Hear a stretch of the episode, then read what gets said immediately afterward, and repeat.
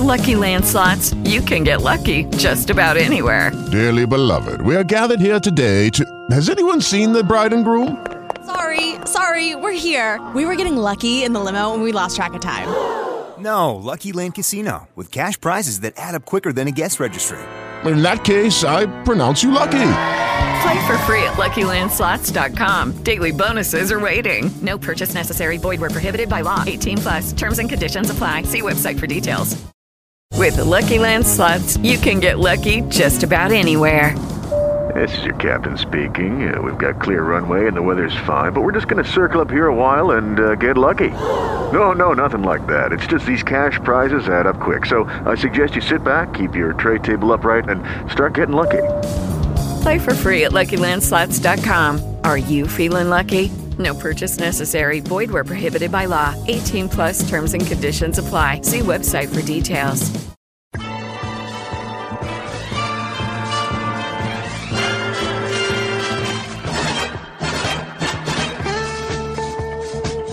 Hi, everyone. Welcome back to another episode of the Legends of Sport podcast. I'm your host, Andy Bernstein. Our guest today is Dawn Staley. Dawn is currently wearing two hats one as the head coach of the women's basketball team at the University of South Carolina, and the second as head coach of the USA women's national team. Dawn and I met during the 1996 Olympics in Atlanta, where she won her first of three gold medals representing the United States. We talk about how her journey took her from the projects of North Philadelphia to the University of Virginia, the ABL, being voted one of the 15 best players in WNBA history, and ultimately enshrined into the Naismith Basketball Hall of Fame in 2013. Dawn's Gamecocks won a national championship in 2017, and we talk about how adversity fueled her drive to succeed throughout her life who our mentors were along the way, and the wisdom she tries to impart on her student athletes. Dawn has been active in the community since her early years as a professional, and we talk about the mission of her various service organizations. A really, really interesting person, and I think a really, really interesting podcast. So thanks everybody for tuning back in, and as always, I'll see you on the backside. Well, I want to welcome Dawn Staley to the Legends of Sport podcast. So wonderful to see you and uh, reconnect. Um, I actually saw you uh, a couple of weekends ago. We were in uh, at the Mohegan Sun, and it was the uh, the 2020 enshrinement, uh, even though it's in 2021, which is weird. But um, with Tamika Catchings, and she had you as one of her presenters, right? And um, that was a great moment. Um, can you talk about that a little bit about the bond that you have had with Tamika, you still have with her? Because um, I just want to read what uh, what she said. She credited you in her speech as the person who taught her how to lead and how to use her voice in so many ways on and off the court, including challenging the status quo and inspiring future generations. So that's a pretty heavy. Uh, uh, I, I don't know if it's a burden or not, but I think that's a wonderful thing to have passed on to her. Um, I mean, I, I think uh, um, when you are a teammate of someone, um, you are, you know, they see you every day. Mm-hmm. They they know who you are as a person. They know what's in your heart. Um, and by any by no means was I trying to impress anybody. I was just being me. And when you are your authentic self, I, I do think it resonates with, with people. Um, and I'm, I'm very fortunate. Tamika Catchings has always been my my favorite WNBA player. Mm-hmm. Um, so to hear those words coming from her, even you know, even when you know it was before the the Hall of Fame days, Mhm. when she was just you know making a name for herself, and I I you know she would always tell me that you know I was I was an inspiration to her, Mhm. and she would always tell me you know how much of a you know great teammate I was to her, and um here's the, here's the catch. I, I can I can say ditto to all of those things um, because she was that for me. The Yeah. way she carried herself, you know, her work ethic, um, her her ability to attract people in a positive way, and her spirit. I mean, she's a giver. Mhm. So Um, I, I, actually did not hear the words because I couldn't hear when you're behind the when Yeah, you're right. behind the speaker. Yeah. I could hear nothing. My only cue was when everybody else clapped, clap. but and I didn't go back. I didn't really go back and and, and listen to it either because I've been you know hustling, bustling. But people had told me, you know, I was in her speech a couple of times, and um, for me, I just felt blessed to be on the stage to present her uh, because she was an easy. She's an easy. Um, yes, I don't think I could ever say no to her. Mhm. Um, and he asked, um, you know, that Tamika would ever have of uh, asking me. hmm Yeah, it was a beautiful speech, and uh, Tamika is a good friend and a friend of the podcast. Of course, we had her on, and uh, um, so she was referring to, I guess, the 2004 Olympics when you guys were were uh, teammates, right? And I reached out to another teammate of yours, um, the great Sue Bird, the goat herself, uh, about a quote about you. Okay, and instead of a quote, she gave me a story to ask you. She said, uh, "She said, ask Dawn about the alarm clock that you had on your sneakers during the Olympic run in 2004." When you told Van Chancellor coach that quote practice needed to be short and sweet because after an hour the alarm clock goes off on your shoes and that's when they come off. Is that true? Is that a true story? Sue, remember that. Sue, uh, that's incredible. She has an incredible great memory. Great point guard. You know, great point guard all remembers. They remember all everything. right. But you know, Van Chancellor was a, I, I, I would say he was the perfect coach at the time that, uh, you know, the the 2004 Olympics roll around Mm-hmm. because we, we, we were kind of half experienced and half inexperienced Mm-hmm. Yeah. where we had a core group of players together and and and basically it was my third Olympics. I think Lisa Leslie was there. We had so many people that were used to being there, so we kind of knew what to expect. And Mhm. but we also didn't want to cheapen um, the young players' experience, like Sue and Diana. Mhm. Um, but we knew, you know, I knew that there was very little tread left on these knees, so I wanted to just conserve as much as possible. So I did say that uh, to Van that let's let's get this over with because when that alarm clock start going off, you know, I, I, I just I just can't shut it off. I have to shut it down. Right. Yeah, I hear you. I don't know if you know this story, but it, it uh, Bill Sharman told me this story, and, it, and he's told it. To, he told it to a lot of people. But you know, Bill Sharman invented the game day shoot around, right? Which you know got the players moving on a game day. They just weren't lounging around or sleeping late or whatever, and he got them out early onto the court. And uh, when Wilt played for him at the Lakers, Wilt was not an early riser to say the least. and so Wilt said to him, he said, Coach, you got me one time today. You pick it. I love it. I, lo- I love It's a it. great as a coach, I'm sure you could appreciate that, right? So so Dawn, you're tell me where you're at right now. I mean, you're getting ready for the Olympics. We're hoping the Olympics happen, right? I mean, everybody's, you know, full steam ahead, but we don't know 100%, right? So where does that stand right now with you and the team and and you know, training camp and all that? Well, I, I, for me, I, I decided to um, I decided to coach another team, the AmeriCup team, Mhm. and we are in Columbia, South Carolina, as we speak, where we have a, a training camp for the next uh, seven days, and then we'll we'll fly over to Puerto Rico and play in AmeriCup tournaments until the 19th of June, Mhm. and then that's when I kind of flip this the, the switch and get the the Olympic hat, the Olympic coach hat on, uh, where we'll be probably three weeks from when we return from the AmeriCup Mhm. to getting together for training camp for the for the Tokyo Games, and I'm I'm I'm not gonna put it get it put in my mind that we're not gonna we're, it's gonna be canceled. I just have to just really put my mindset on going to Tokyo, competing in Tokyo, Mhm. you know, and you know, hopefully winning in Tokyo. Yeah. Um, so I'm I'm in I'm in a space of let's if we're gonna play it, let's go. Yeah. We're gonna cancel it, let's cancel it early because you know we're we're we're gearing up for that and and you want to stay in that mode. So I'm gonna stay in that mode until until they make a, a final decision. Yeah. So Sue and Diana are on that team that are going to that's going to go to Tokyo, potentially winning the, their fifth gold medal. I mean, that's unbelievable if you think about it, right? Unprecedented. Um, what's it like to coach them after being competing against them and and uh, you know being teammates and all that? Is that it, it's got to be a little surreal, right?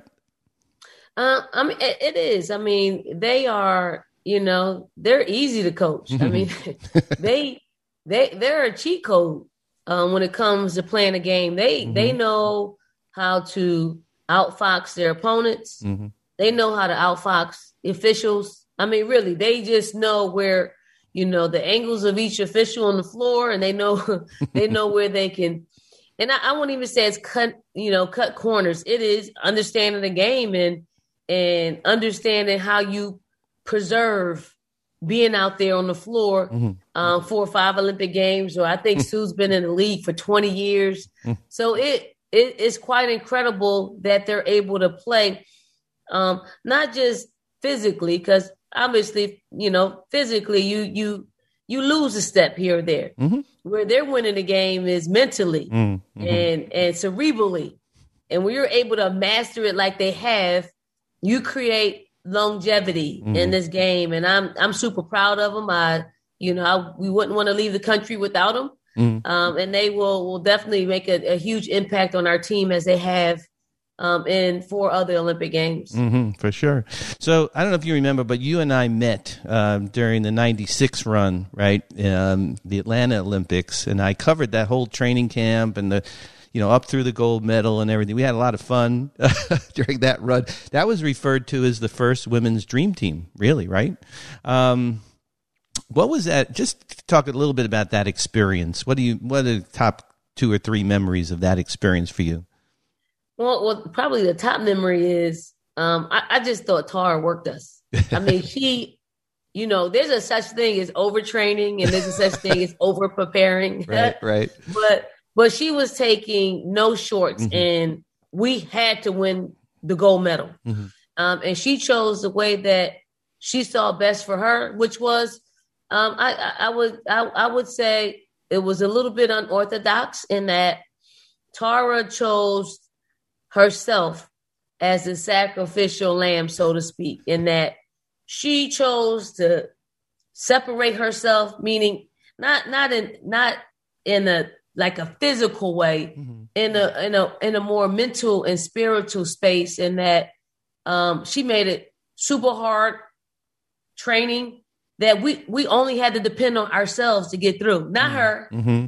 so we she she forced us to have chemistry because of her her training style and her coaching style um, because I, I think she felt the pressure of um, not only winning the gold medal but if you can remember, two women's professional leagues were birthed mm-hmm. from our experience. Mm-hmm. So she felt uh, some of that pressure um, to to be successful, mm-hmm. and I just she created that. But I, I, you know, a sisterhood was uh was was developed and birthed from from that experience, mm-hmm. and um, if I had to do it all over again, could it be done differently? Obviously, but but Tara chose it her way, mm-hmm. and mm-hmm. I can't fault her for doing it her way. And we won, and we won, and and nobody came close to even um, competing uh, to, to get a win mm-hmm. in, in, 1996. I think the closest was uh, 18, mm-hmm. if I'm mm-hmm. not mistaken. Yeah, um, yeah, and that's a pretty big uh, margin. Yeah, and, and like you said, it, it set the stage for um, profession, two professional leagues at the same time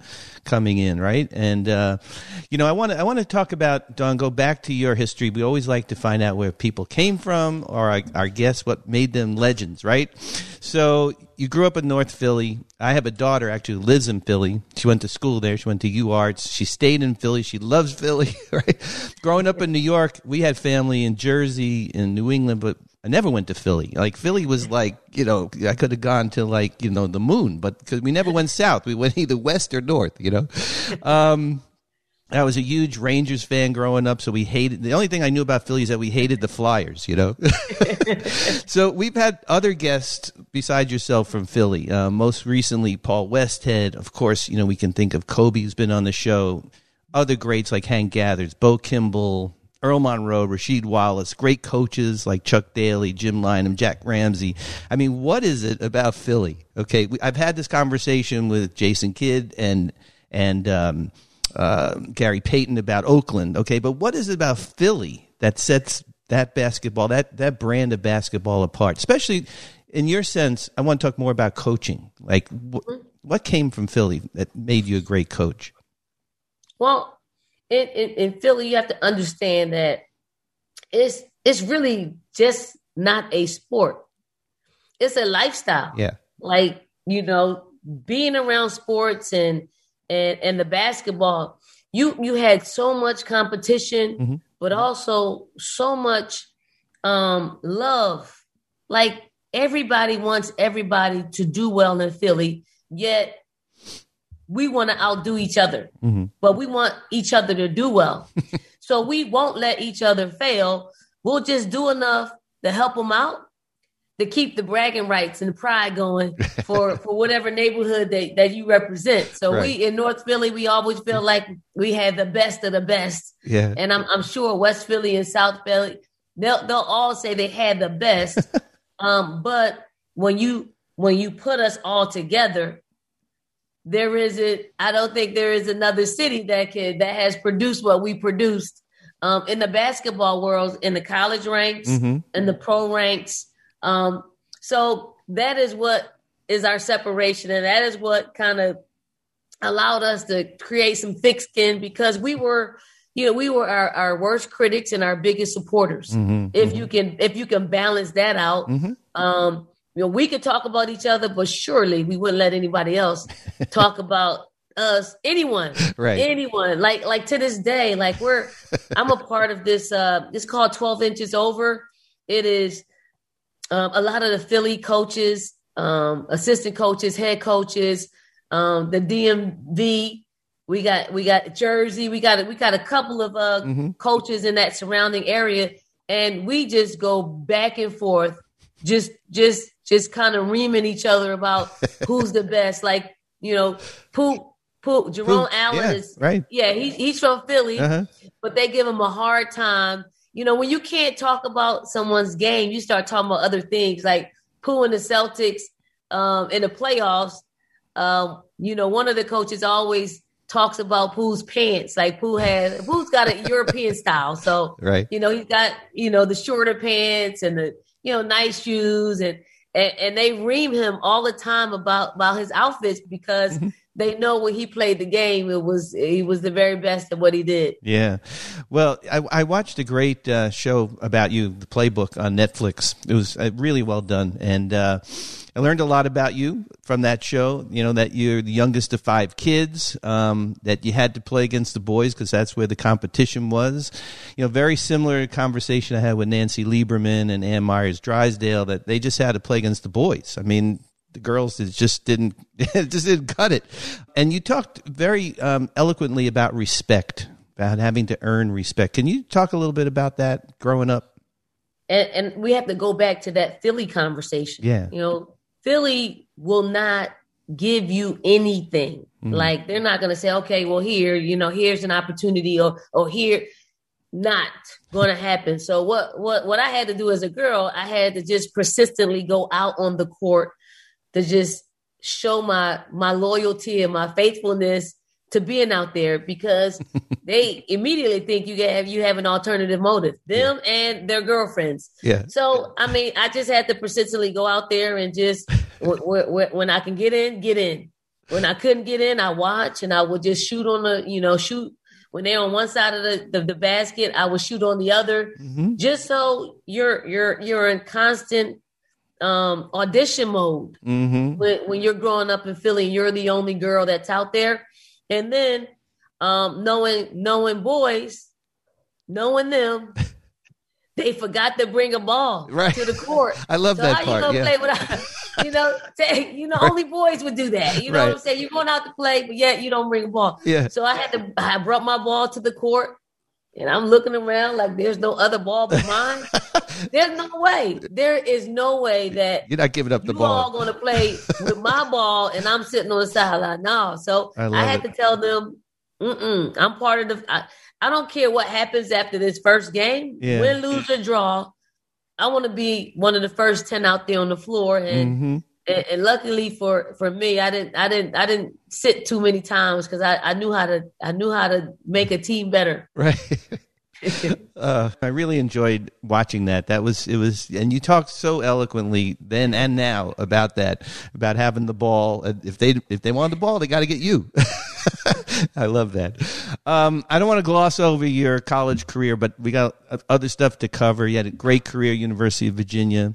Um, then you you chose to go into the ABL, right? Um, and while you're in the ABL, correct me if I'm wrong. You were you started to coach. Well, no, then you went to the Charlotte Sting. Then you started to coach the Temple Owls while you were still playing, right? Which I thought was I I couldn't remember that happening. Like, you know, you're playing what eight months for them, and then you, you're coaching four months for you know. I mean, what was that decision like for you? I mean, it, it, it was it was the best of both worlds, and, and honestly, I, I I never wanted to coach. Mm. I really never wanted to. I never saw myself as coach uh, as a coach Mhm. until you know the the AD at Temple Gym. You know the the Dave O'Brien. You know, called me in and you know talked to me a little bit about coaching, and Mhm. he he asked me two questions that I'll never ever forget. Okay, one one of the questions was, "Can you lead?" Mm-hmm. So I'm like, I'm like, in my head, in my bubble, I'm like, man, did you do your research? I mean, I this is what I do. I'm a point guard. I've been captains on all of the teams that I've basically been a part of. Can I lead? I'm looking at him like, why are you? Why am I here? If you're gonna, you know, ask that question. Mm-hmm. And then he asked me, um, can you turn the women's basketball program around? And I and I never looked at it as a challenge. Mm-hmm. I am so drawn to challenges that once he said that, I didn't say this, but I was taking the job. Mm-hmm. And with with no coaching, with no coaching experience. Amazing. It's- you know, yeah, just being a point guard. yeah. I So- figured what I figured whatever I say in the huddle could be sufficient for, you know, what I would say in a timeout. right, right. Um, but it was it was cool to be able to coach for you know seven eight months out of the year and then turn my head over and, and go go play Yeah. where you know the the very things that I asked my my players to do at Temple you know I was I was I was on display and them seeing me do what I do. They they despise turnovers like I despise turnovers. So I always get a text message about, hey coach, you had five turnovers today. Mm. You know, that you know, you gotta value the ball, you gotta value each possession. Yeah. Hey coach, you didn't take a good shot. So all of those things it was super cool because they were learning the game. They were they were actually seeing some of the things that we were teaching them as a you know as a coaching staff. They were Mhm. seeing me, their coach, doing it out there at the highest level. Yeah, it's fascinating to me, quite honestly. You know, it's like if I if if like I saw Phil Jackson coach, you know, the Bulls, and then that he's playing, you know, or whatever, or that whatever. Um, really incredible. So while you were at Temple, the great legendary Hall of Famer uh, John Chaney was coaching the men's team at Temple, right? So. I mean, it's a stupid question, but was he a mentor to you? I mean, how how did he influence you as a coach? Hello, it is Ryan, and I was on a flight the other day playing one of my favorite social spin slot games on chumbacasino.com. I looked over the person sitting next to me, and you know what they were doing? They were also playing Chumba Casino. Coincidence? I think not. Everybody's loving having fun with it. Chumba Casino is home to hundreds of casino style games that you can play for free anytime, anywhere, even at 30,000 feet. So sign up now at chumbacasino.com to claim your free welcome bonus. That's chumbacasino.com and live the Chumba life. No purchase necessary. Group. Void prohibited by law. See terms and conditions. 18 plus. I mean, Coach Chaney was so authentic, real, um, and he he only loved basketball. It basketball was genderless to him. Mm-hmm. He only saw, you know, how the game should be played. It doesn't even matter if you're a child. You, you know, he could stop. You know, he could stop a Tyler game on a on a on a Nerf court, on a Nerf ball, um, to make sure that you know his you know the the child's feet were underneath him. He always talked about that. Big men have to have great footwork. Mm-hmm. Um, always talked about valuing the ball and valuing each possession. he always taught he always taught from a worst case scenario. Like I'm gonna put you on in the worst spot on the floor. Mm-hmm. Here's why: because once you get it get it out of that space, you create an advantage down the floor. So I mean, he was a mentor, Mhm. he was a friend, he was a giver. He was he was someone that, you know, until he passed away, would call me. He would watch our games. He would call me and tell me, you know, about A'ja Wilson, Mhm. about Alaina Coates. He he he had a fascination with the bigs Yeah. and their footwork. Mm. So it was cool. He actually he actually gave me um, his coaching philosophy, all the paperwork that that that he utilized over his career. Wow. Um, I have, and I'm gonna I'm gonna I'm gonna keep it, and I'm gonna value it. I'm gonna I'm I, I'm gonna love up on it. I'm gonna share it because that's what he would do uh, for anyone. That's beautiful. Uh, you know, it's it's similar to Phil Jackson's relationship with Tex Winter, because Phil talks, you know, talk how really Tex set him up to be a great coach. You know, stayed in the in the sidelines a little bit, but was a great mentor. You know, Kobe had a great quote. It said, uh, "Good coaches tell you where the fish are. Great coaches tell you how to find them." I, I love, I love, I love that quote.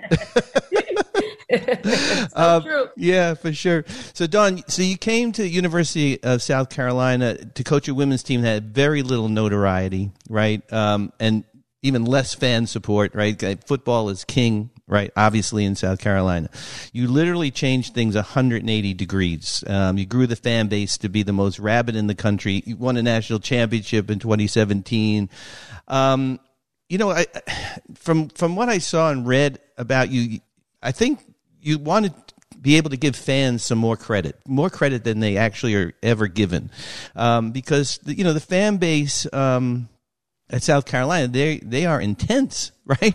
I mean, they almost wouldn't allow you guys to fail. Like, can you talk about that? About how you built that really from the ground up?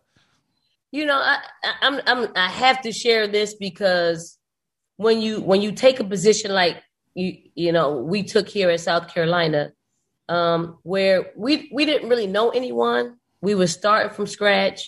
we were the doormats of the SEC, Mm. and we we we came here saying that we're going to make this. Uh, you know, we're going to bring national prominence to to this region, to this university, to this program, Mhm. and people really thought we were crazy for saying that.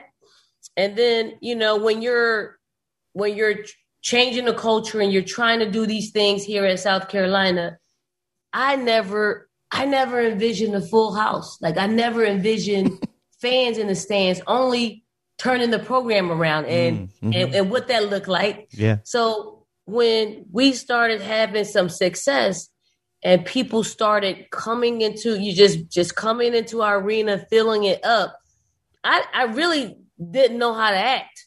I really didn't know like you know cuz it is a it's a difference for Yeah. our for our players. Uh-huh. It's a it's a different atmosphere when you coach in front of 15,000 versus 1500 Mm-hmm. uh, it, it it takes it takes some adjusting, and our players had to adjust to it. So Mm. once we and, and I, I will say we we mommed and popped it, meaning we would we would ask people to come. We would we would say, you know, I, I remember there was a turning point. It was back in night sorry 20, 2013, I want to say. Mhm. I sat down with the marketing department as well as our our associate our our our sports supervisor Mhm. and they they they wanted they wanted they brought an option of charging like one dollar for a ticket Mm. like a dollar Yeah. so i'm like no no like no no, let's not cheapen cheapen our product that we're putting on the floor Mhm. but then our marketing guy, he came up with a with a cool idea. And that cool idea was um he said back in uh 2000 and no, it had to be around 2012 Mm-hmm. because I was coaching, I was an assistant coach for the Olympic team. And what happened was he he he wanted to play off my jersey number 5. Mm. So he said, let's have a drive for 5,000 fans. And Mhm. we blew that out of the water. So it Mm. was a great marketing ploy to get people in. I think we ended up averaging about 6,800 fans that year. Mm-hmm. And then 2014, we got the, you know, we had the number two recruiting class. So by then, we were bringing in five digit crowds, 10,000 people at a Mhm. time. And then, Yeah. you know, and that was A'ja Wilson's from 2014 to 18. That's when we drew the largest amount of fans um, in the stands, and we had several several sellouts. But but we don't even call them fan fans. We call them fams, Fams. A M S, because they're they're really a part of our family and, and, and our program because they they created that. Mhm. We created you know a good product Mm-hmm. they created you know what you know what what what that product is going to play the atmosphere the product was going to play in Yeah. and you know it's it's been a beautiful awesome experience here in South Carolina because of because of the people Yeah. Well, kudos to you for helping to build that really from the ground up in a in football country, by the way, which is not easy. um, so, what did it feel like to see your player A'ja Wilson? Uh, first of all, first pick in the WNBA draft, uh, rookie of the year, and then of course MVP in 2020. You talk about you've talked about how like the players are kind of like your kids. You know, um, how did how did that make you feel? I mean. I, I can only imagine, but I'd like to hear from you. Um, I mean, when when your when your your players tell you what they want, like they they have like when we start recruiting them, Mm-hmm. You know, A'ja Wilson was sixth, seventh, eighth grade. Um, she she really didn't have any idea what she wanted to do, but so when she started really getting good at it and putting into basketball what she wanted to get out of it, Mhm. she started formulating these goals, and one of them was. You know, she wanted to be the top high school player in the country. She Mhm. checked that off. Um, she wanted to be the first picked in the 2018 draft. Check that off. So when they're able to start checking off lifelong dreams that that they told you and we we, we wrote down and I'm able to check it off in the A'ja Mm. Wilson page. um, it is a super proud moment um, because you know young people don't always get what they want and they Mhm. don't always get what they work for Mm-hmm. um, for one reason or, or another. But then you and but then you come across someone like A'ja Wilson, who I think has a has favor, God's favor on her side when it comes to Mhm. when it when it comes to the things that she wants. Mhm. Very, not very many of us are able to to feel that favor, but when you do, it, it has other people scratching their heads like, how does that happen? Hmm. And for her, her family, they've they've done things the right way, Mhm. like the right way. And I'm so happy for them because because a lot of people would want to shortchange the process and get there quicker than they should get there. When you when when you don't when you let the if you when you trust the process, Mhm.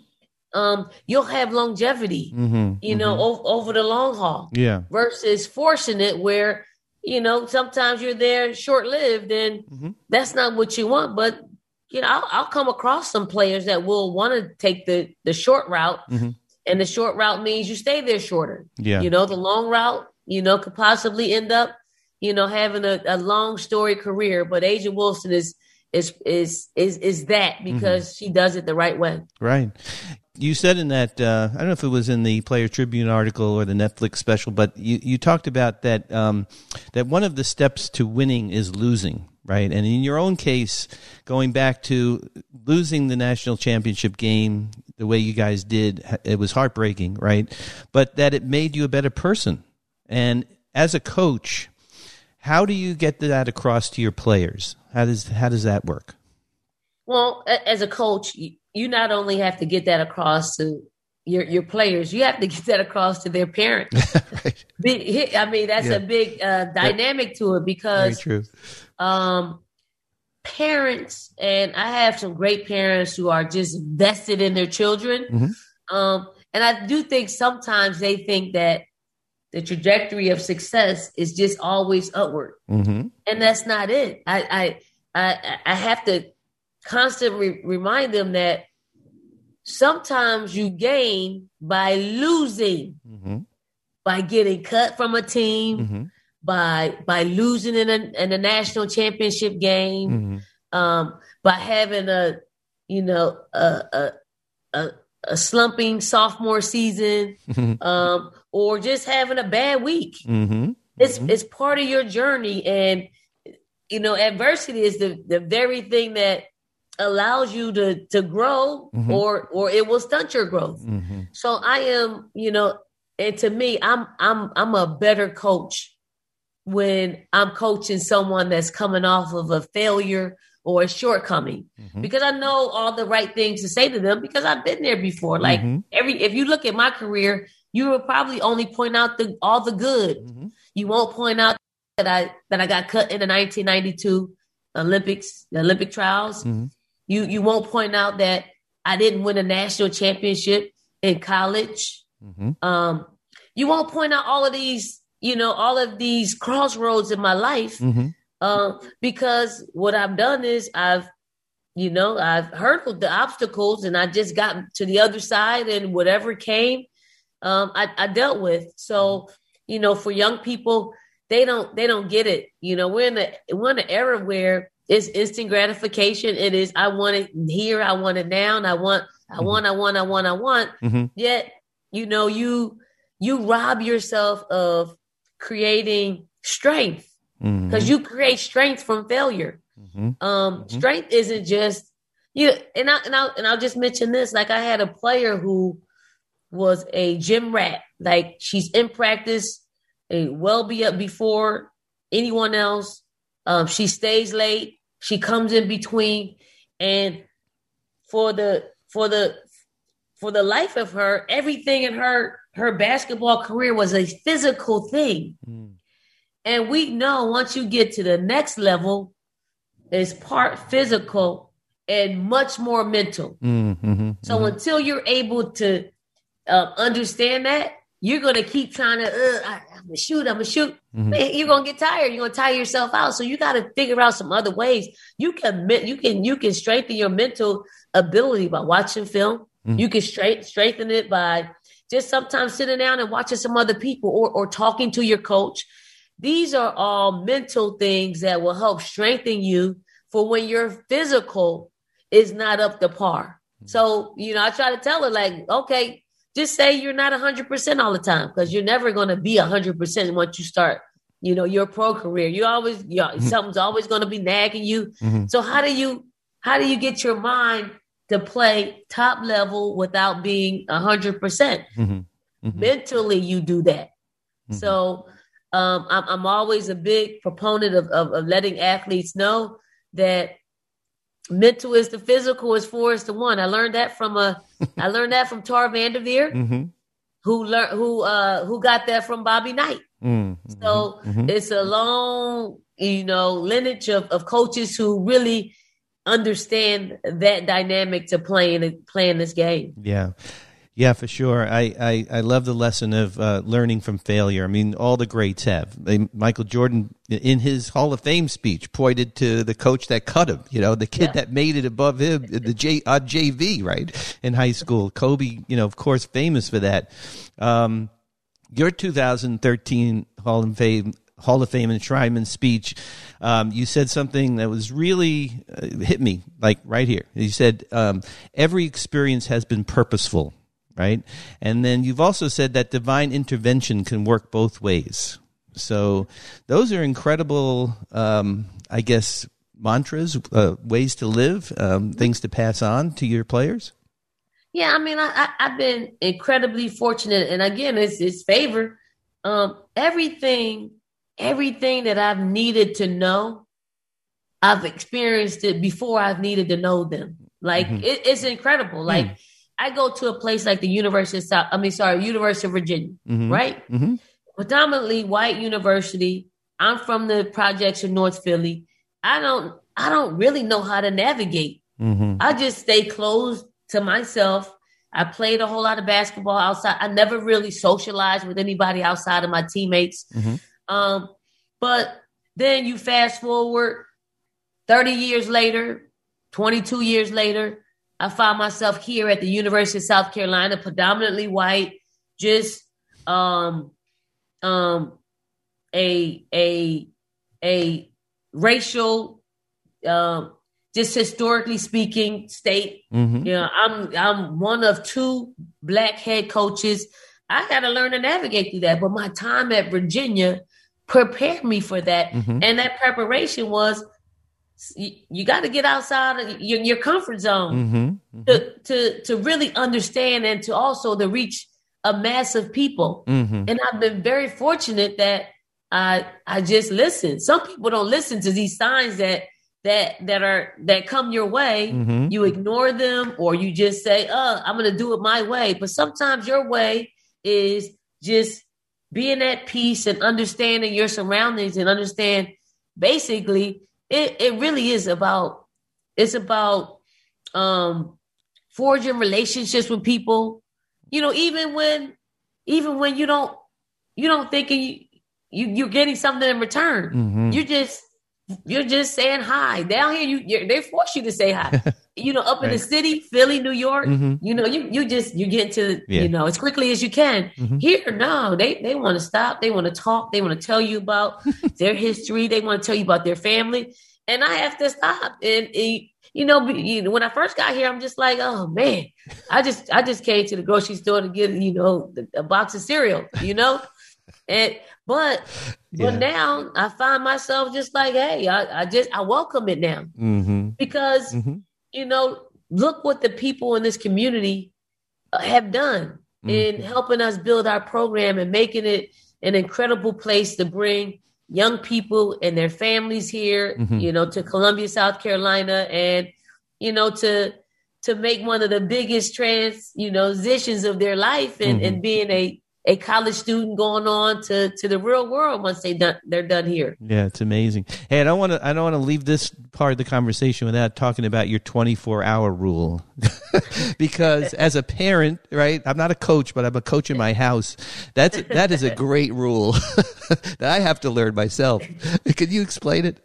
Yeah, it's it's, it's super cool. Like Yeah. I, I I I've been around competitive people all of my life. All of my life. I'm I'm probably, you know, the most competitive people you ever want to meet or don't want to meet.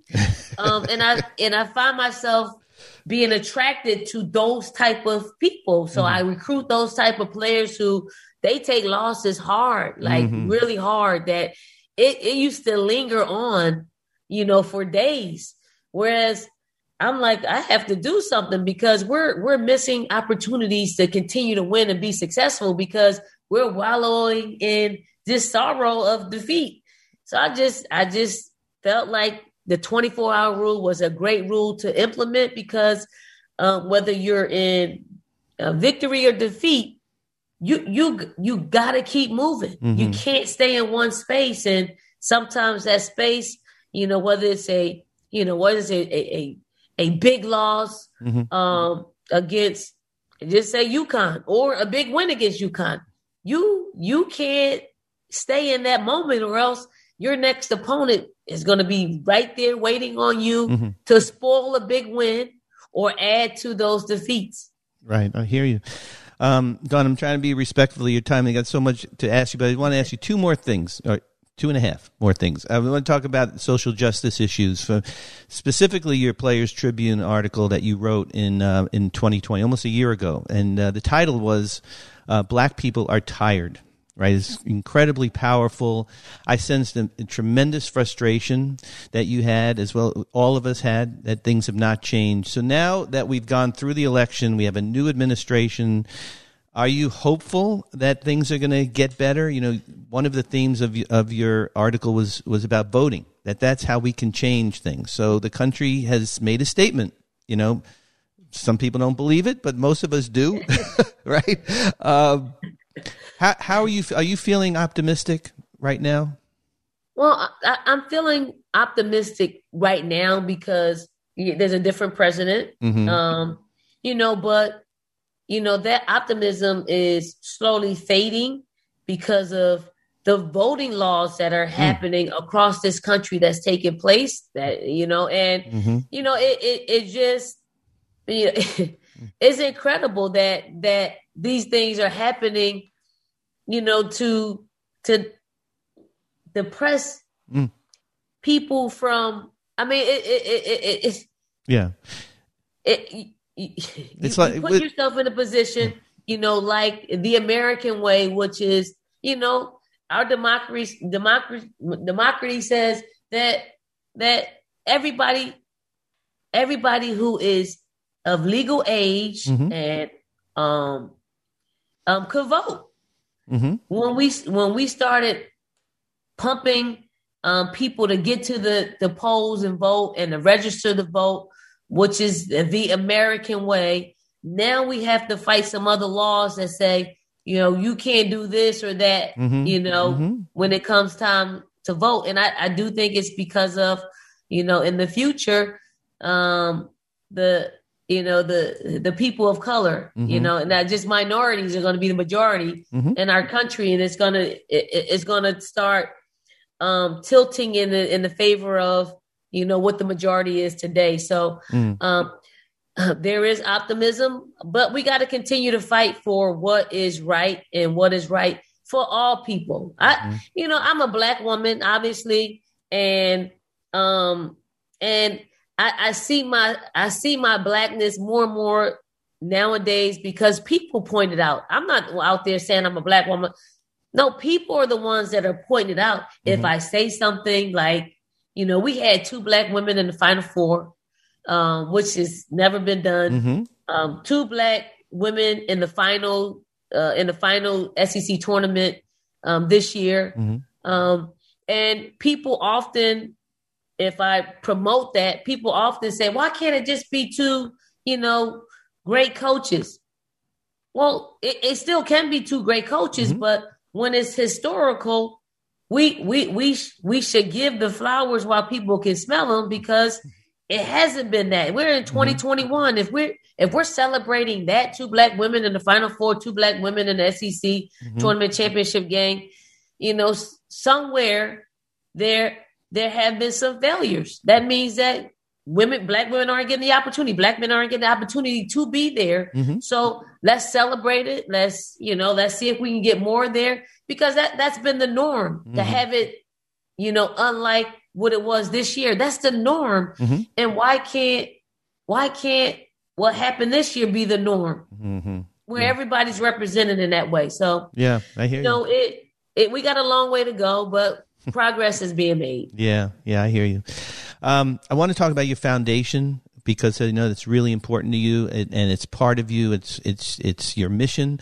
Um, can you talk about the Dawn Staley Foundation and also uh, which you established way back in 1996, by the way, and your work with InnerSole and and other organizations?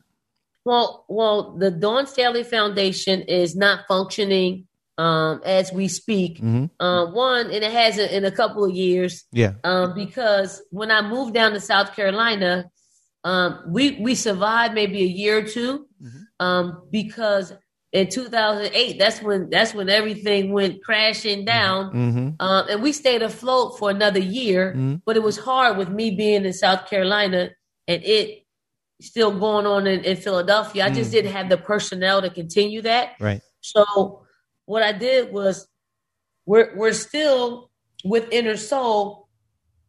We're we're we're still service servicing um children that grew up like I grew up. Like Mhm. we service um homeless children, children who are in need, and what we do is we give them um a new pair of sneakers um through the school system. So we, we we talk to the social workers, we talk to the school nurses. Those are the people who are really Mhm. um, have that that relationship and that interaction with the, the people that we serve. But we also started a educate my soul um, initiative with uh, elementary elementary school and elementary schools where down here in South Carolina we have what is called map testing. So you gotta you have to um, pass the test to get to the next grade, or else you got you get left behind.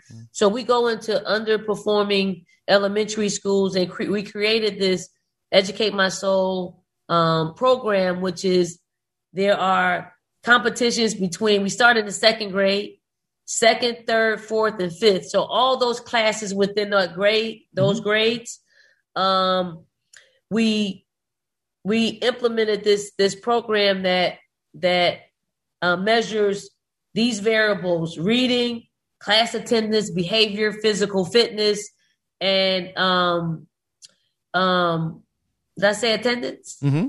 Yeah. Behavior. Mhm. So, so each grading period, um, each class, group of classes, they they're in competition. Mm-hmm. So whatever whatever class grades highest out of all of them, we take a hundred and probably twenty pairs of sneakers each grading period. And I'm not talking. I'm not talking about. And there's nothing against you know Target or anything, but we take the Kobe's, we take the KDs, we Mhm. take the Jordans. Yeah. Those are the type of sneakers that we give out because we want them to to really um instill these variables in their lives because these are the very things that will allow them to grow not not only to get to the next grade in elementary but Mhm. hopefully to higher education Well, keep it going, Dawn. That's amazing. It's great work you're doing down there. The last thing I want to ask you, okay, is if you have a personal memory of a fellow Philadelphian, the great Kobe Bryant, anything personal that you could share with us? I mean, it doesn't have to be personal, but a memory, a story, yeah, Yeah. some kind of mentorship, anything.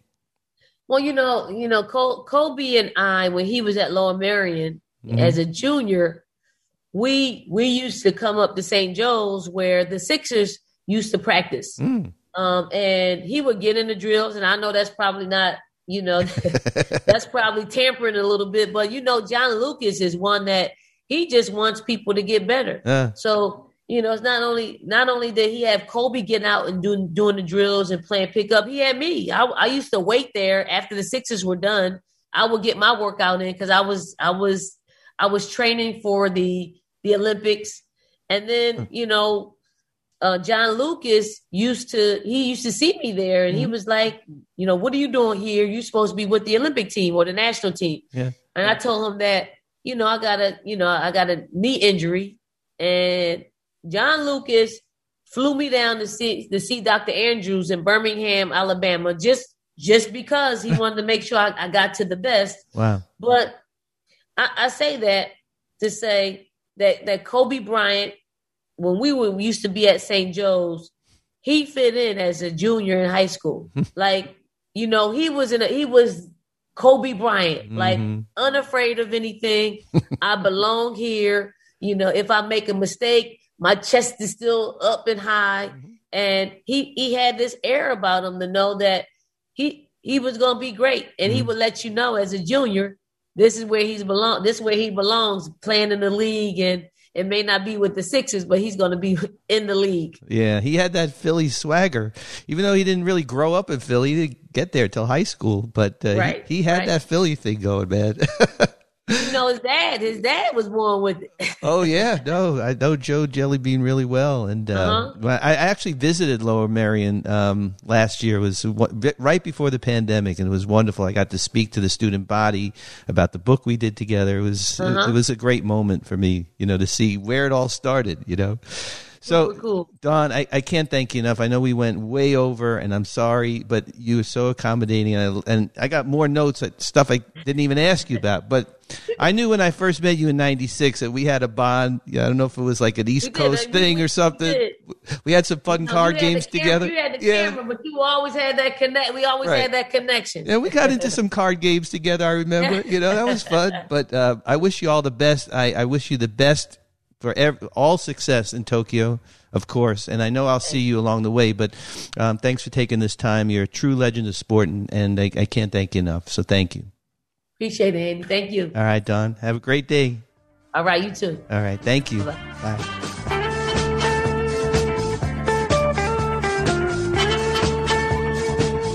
Well, everyone, I hope you enjoyed this episode with the legendary Dawn Staley. Her life story and lessons are so interesting. I've known her a long time, and she is definitely a legend of sport. Thanks also, as always, to my producer and researcher, Veronica An. Thanks, everyone, for continuing to download and subscribe to our podcast. A reminder that you can find us on the LA Times app and online, as well as your favorite podcast platforms, including Apple and Spotify. Please keep following us on Instagram at Legends of Sport, our Twitter at Legends underscore of Sport, our blog, legendsofsport.blog, and our TikTok and YouTube channels, Legends of Sport. You can find my photography on Instagram, as always, at ADB Photo Inc. So thanks again, everyone. We'll be back in two weeks with another great guest, another great episode, and some really, really great stories. So tune back in. Until then, stay safe and stay well.